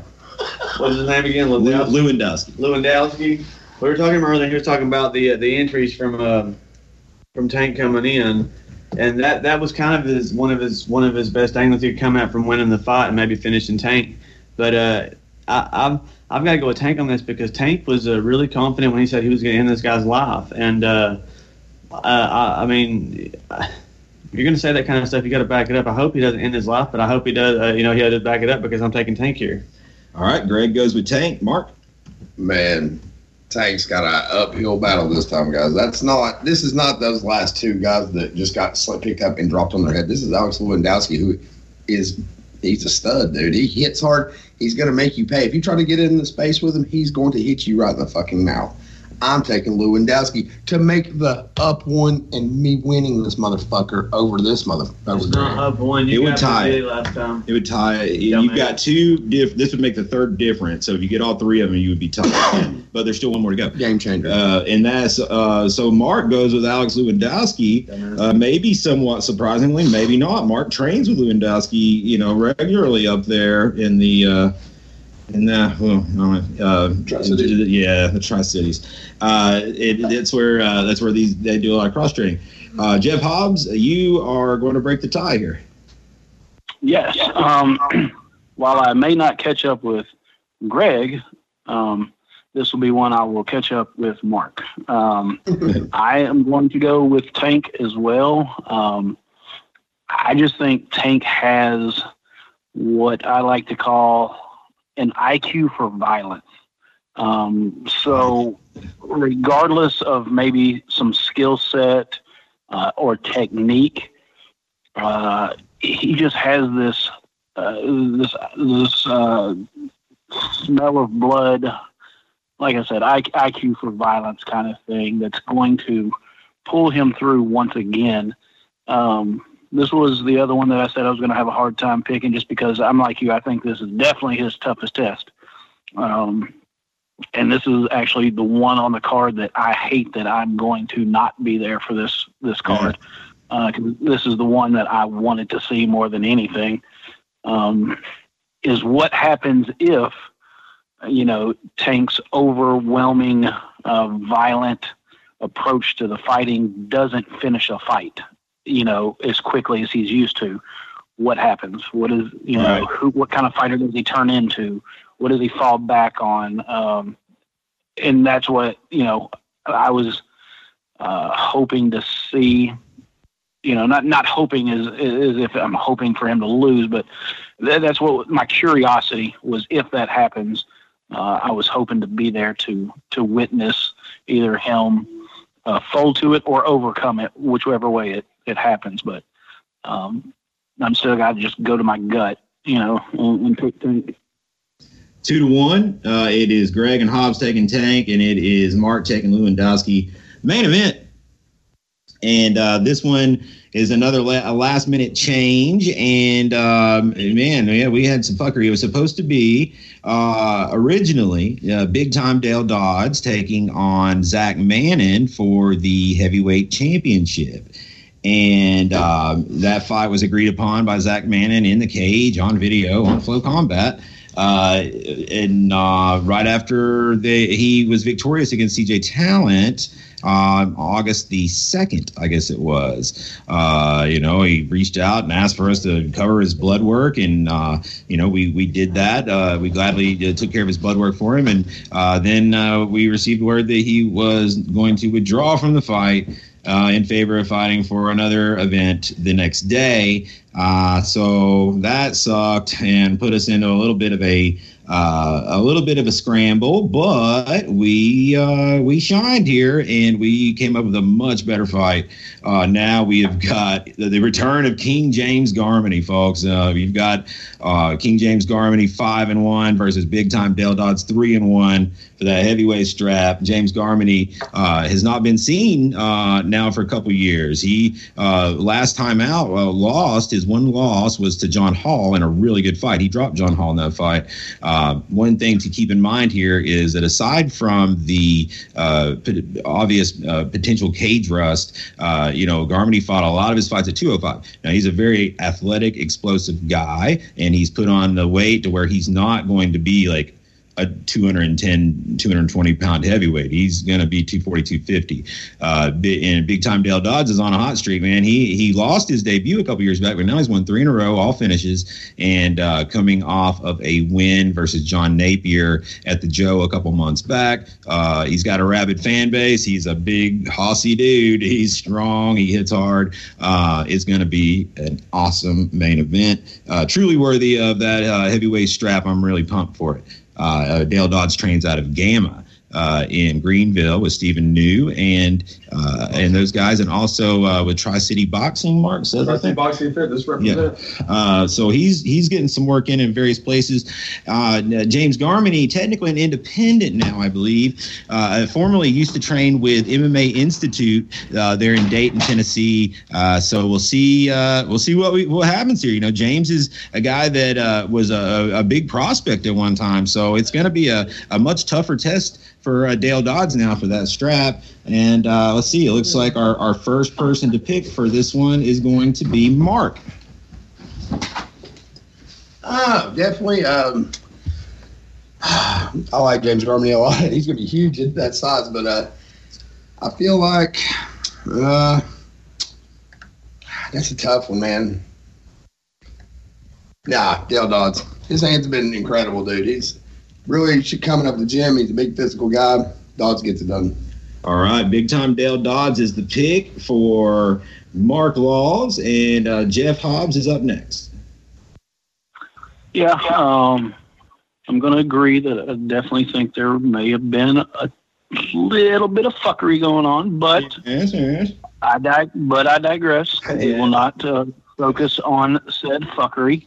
Mhm. Um, but you know, sometimes when you lose a bout, uh, you lose an opponent in a bout. Uh, you know, it, it goes from sugar to shit. Um, you know, uh, but I think this is kind of the opposite. Not not saying that the first matchup was shit because it wasn't, but I definitely think um, for the card, for the for the fans in attendance, and for everybody watching, um, I think this matchup um, it, it shines more. It definitely shines more than the other one did, um, uh, because our, our our guy was, you know, com- he was the underdog in his last fight when he when he won that against Talent. Um, you know, so uh, aside from the fact, I mean, that was a good story. Him coming from behind. You know, all indications were where Talent was going to win that fight. He was going to take on Dodd, and we were going to have this big title fight and he threw the proverbial monkey wrench in that. Um, but you know, he kind of came out of nowhere, so it was hard to get behind him Right. necessarily. So you know, this the bout didn't have the shine that this one does. Bringing Garmany back uh, from his layoff, he, he's a known name up in your area. Uh, if Dale Dodd wins this fight, it means more to his amateur career. Uh, and you know, it's a much bigger feather in his cap. I, sh- I guess I should say, if if he comes out ahead on this fight, I am going to go with Dodd just because um, I I'm following the streak. You know, I think he's hot right now. He's got momentum, and uh, I think he's going to ride that momentum to a victory on uh, Friday night. So, hell, I'm jumping on the bandwagon. I'm going to ride with him. So I'm going Dodd. All right, Jeff Hobbs goes with big time Dale Dodds. They'll be chanting big time up in there. Hobbs, you're gonna miss it. They go, they get crazy. Uh, that leaves Greg. Uh, you gonna uh, make it unanimous? You gonna make? Are you gonna uh, go the opposite way with Garmany, who's from down in your neck of the woods? Uh, let me ask you a question right here. Um, right now, if I just ride the dog wagon, I can go ahead and lose this one with everybody else, of course, or I can win this one with everybody else, of course. And then I'll win regardless of the, the quarter is next is the next one. No, you have Saudi still. September is still. Oh, I'm gonna win all those. And you know what Saudi stands for? The sodomy. I will say, Oh, Greg sodomy. has- Okay. Uh, uh, they uh, the Saudi uh, card is Greg is going to have that uh, that a little bit of edge, I would think, though, because he's gonna he's gonna know these guys probably better than me. Well, uh, Yeah, but we already know there's going to be one fight difference because he's going to pick himself, and we're Right. going with Roy. Everybody else going Roy, right? Oh, Roy. Speaking of, okay, listen, we're going we're back to uh, back to the Garmany and Dodds fight. Man, I, I like this. Uh, I, I like this guy Dodds, man, and like when they do that big time Yeah. chant in the crowd, that is one of the coolest Yeah. things I have seen uh, anywhere in a long time. And I he has a really really big fan base. James Garmany, I don't know how big his fan base is. Uh, you know he, he he's known uh, for his quick strikes. He's known for his uh, not so much his takedowns or his wrestling or anything, but he he he he's pretty powerful. But can he take a shot coming from Dale Dodd? That's the thing. Can he take a big heavyweight shot? Because him at 205, he was a monster. Two uh, heavyweight, that's a whole nother ball field you're playing on. So. With that being said, I'm going to have to go with James Garmany against you guys since we still got the Saudi gun card. I'm going to go ahead and get up get up high on you. All right, Greg goes the opposite way with James Garmany. So uh, we, the last three fights on the card will be the ones that make the biggest impact. The Atkinson Farmer fight also, and then the kids actually at the beginning could be uh, an in for uh, Hobbs there to, to make up some ground. That's going to be our uh, our preview and picks, guys, uh, for Valor 63. Again, it goes down Friday night.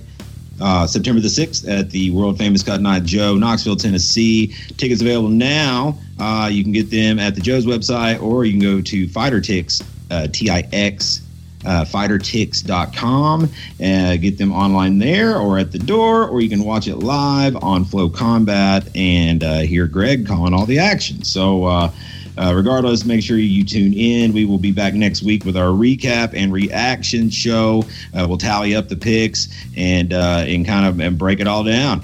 Uh, till then, that's going to be it for this show, guys. I appreciate everybody for joining us. Of course, Alex Lewandowski for taking the time out of uh, his weight cut to join us for our interview. Our picks panelists as well uh, Jeff Hobbs, Mark Laws, Greg Hopkins, and of course, my co host Justin Watson. Till next week, I'm Tim Loy. Valor Hour, we are out.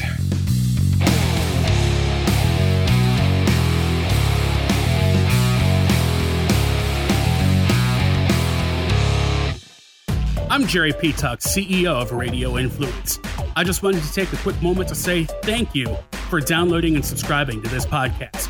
There are a lot of people behind the scenes here at Radio Influence that work hard to keep you entertained day in and day out. If you'd like to get involved and advertise on this program, or you have some show ideas that you'd like to see us add to the Radio Influence family, please email us at contact at radioinfluence.com. We all have crazy schedules, so the fact that you took time out of your busy day to let us entertain you for a while means a lot. Without you, the listeners, we wouldn't exist, so thank you again for downloading and subscribing to this show. Don't forget to check out radioinfluence.com to see what other shows we also have to offer. All of Radio Influence's programming can be found on Apple Podcasts, Stitcher, TuneIn Radio, Google Play, and of course, radioinfluence.com.